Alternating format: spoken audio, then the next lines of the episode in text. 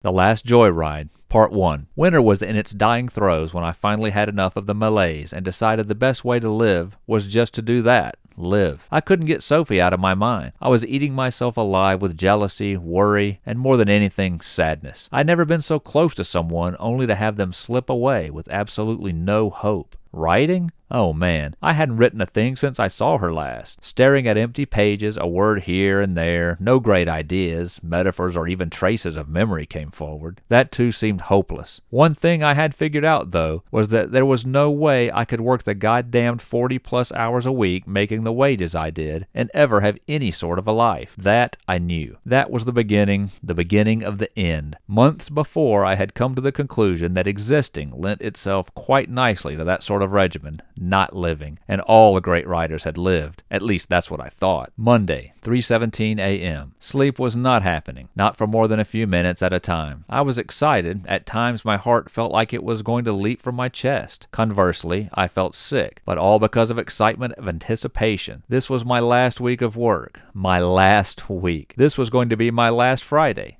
Next Friday, I would hand in my notice effective immediately and walk the hell out of that oppressive corporate droning job forever. Things had started to fall in line. I was even playing with the words again. Plans had been made weeks before, and they were all coming to fruition. The only problem for me immediately was that I just could not sleep. The clock mocked me, and I resigned myself to laying there and letting the thoughts race around my head. I lay there in bed night after night and imagined the house empty, or rather becoming empty a little bit at a time. Each piece of furniture dissolved from its place, each trinket and book and lamp and computer and television, doormat and shower curtain, particleized, disappeared. Then finally, so went the roof and the walls.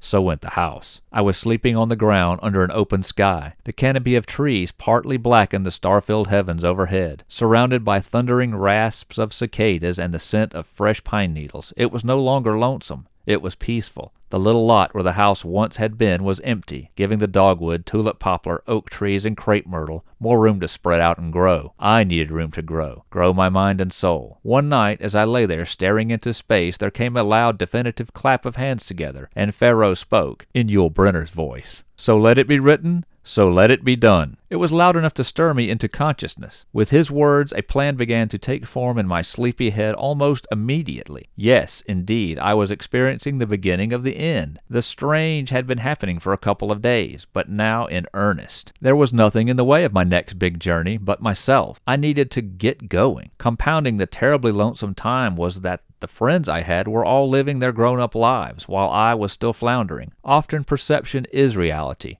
and I perceived myself to be an irritation because I just could not relate to anything they were experiencing pregnancy, growing family, promotions. Nor could they relate to me. There were no hard feelings. I did and do love them all, but at that time I just drifted off on my own. I had some time. I needed to outfit the cruiser for travel, as in live in travel, nomad life. I had plenty of camping and hiking gear, but this was going to be something more radical. I had read Steinbeck's Travels with Charley and had thought deeply about the ideas he was trying to convey about modern man as he saw him. I admit I could only relate on a few levels with him, and did not much care whether or not my fellow man knew how to cook, fish, build fires, etc.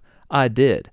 I could do all those things and the world, with all of its hustle and bustle, could not stop me from being a man. All of that was before I worked my insurance job. Soon thereafter, I discovered exactly what Steinbeck had been so worried about. One of the most destructive inventions of our time has been the computer turned cell phone. At any given moment, the average stooge has more power in his hands than all the pharaohs of Egypt, emperors of Rome, even. Sargon of Akkad would have quaked in his sandals to have the information yielding little electronic device. Unlike the pharaohs or emperors, the modern man has no idea what to do with such power. The computer has gone from super adding machine to telecommunications device to socio-psychological validation trinket and is well on its way to linking the individual right to the Skynet for elimination. Thanks to the computer, the new industrial buzzword is multitask. It is an extremely obnoxious word that has no hope of leaving our language at the present time. As an underwriter, I multitasked with the best of them, answering phones that never rang, more on this later, while utilizing every square inch of my computer monitor to access different computer programs, faxing, writing, emailing, texting, etc., all to keep hazardous American insureds behind the wheel of their automobiles. Seemed crazy at the time.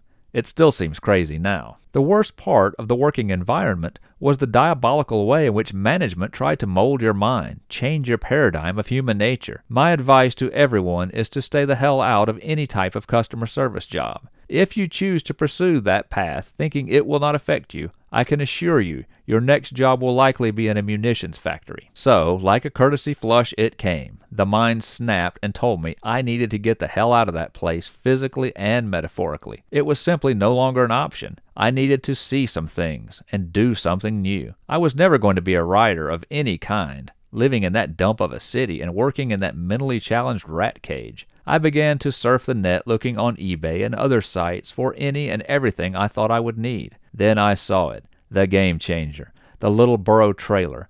Oh man, it was all coming together. I spent the next few weeks at work scouring the want ads in between phone calls and managed to locate a burro for sale locally. Already I felt better even excited. The trailer would allow me to pull my home anywhere. I could write, sleep, eat, take a shit in my own little home. Brilliant. Why in the hell had I not done this before? I began to smile involuntarily, something I know had not happened in a long time. It nearly hurt my face, stretched my muscles I had all but forgotten about. I ducked a little lower my Lego cube, fearing someone would see me and become suspicious. The next course of action was to sell the house. Getting rid of all my stuff was no problem. An advertised sale took a week to plan, nearly one entire day on exactly what to title the sale.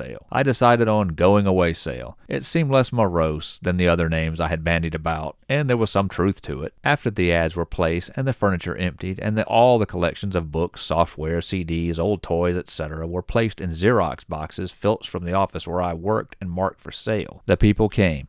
They came early and ready to haggle like a pack of nomadic traders crossing Arabia.